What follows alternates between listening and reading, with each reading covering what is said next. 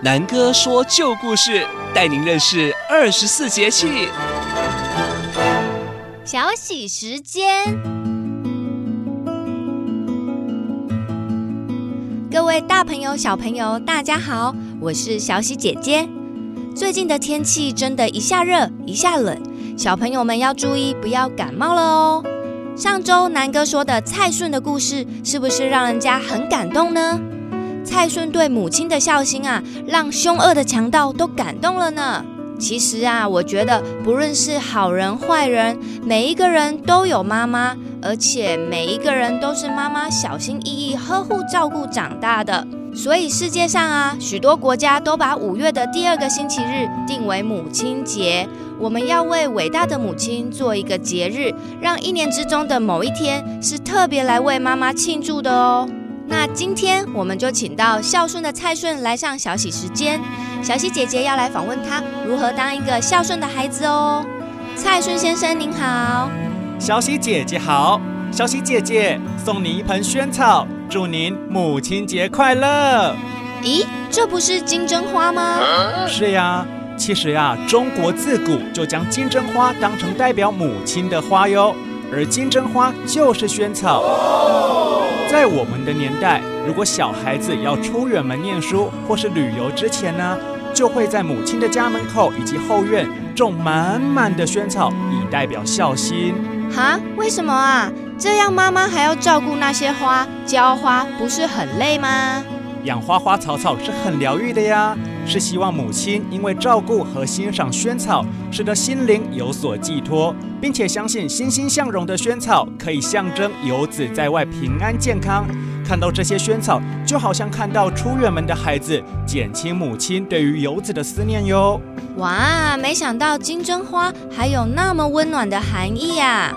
是呀。所以我们也会称萱草为忘忧草哟，希望妈妈忘记烦恼，能够天天开心。对了，因为中国古代很多信奉佛教，其实五月初母亲节前后还有一个很重要的节日，叫做佛诞节哦。哦，难怪我最近常常听母亲说，佛诞节要到了，要吃佛诞饼。母亲说的话，我可是都不会忘。对呀，每年的农历四月八号就是佛祖释迦牟尼佛诞生的日子，又称浴佛节。佛教徒在这天会到寺庙遇佛或参加遇佛法会，欢天喜地的庆祝佛诞节。而旧正南每年都会送将近一万颗的佛诞饼到全台湾各地跟大众结缘哦。一万颗，那么多啊！对呀，小喜姐姐每年在这个时候都会看到很多孝顺的孩子陪妈妈或是奶奶一起到寺院礼佛，一方面庆祝母亲节，一方面也庆祝佛诞节，真的好温馨哦。就是啊，孝顺真的是一件很好的事哟。古人说“百善孝为先”。代表不管做什么事情，都要以孝敬父母为基准，在古代更是重要的品格呢。通常孝顺的孩子都不会变坏哟。诶，那要怎么样才能成为一个孝顺的好孩子呢？什么是孝啊？其实孝顺很简单，就如同字面上的意思，孝就是顺，顺从父母的心意，也就是听话的意思喽。哦，其实我今天有上网 Google 一下孝顺的意义啦。明朝有一个很有名的思想家，叫做王阳明，他也是一个孝子哦。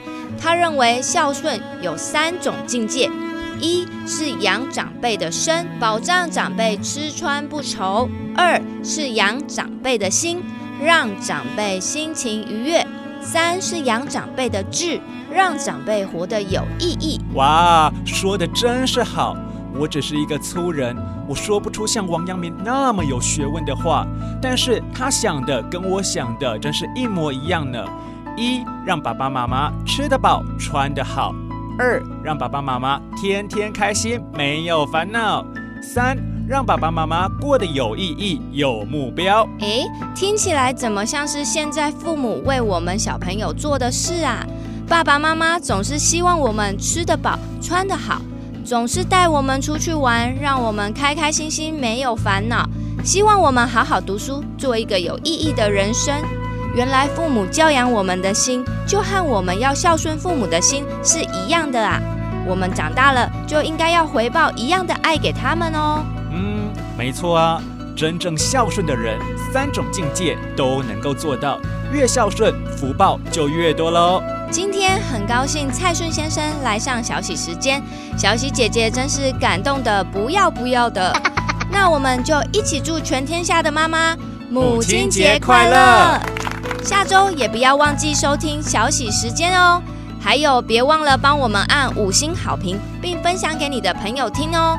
那我们下周见，啾咪！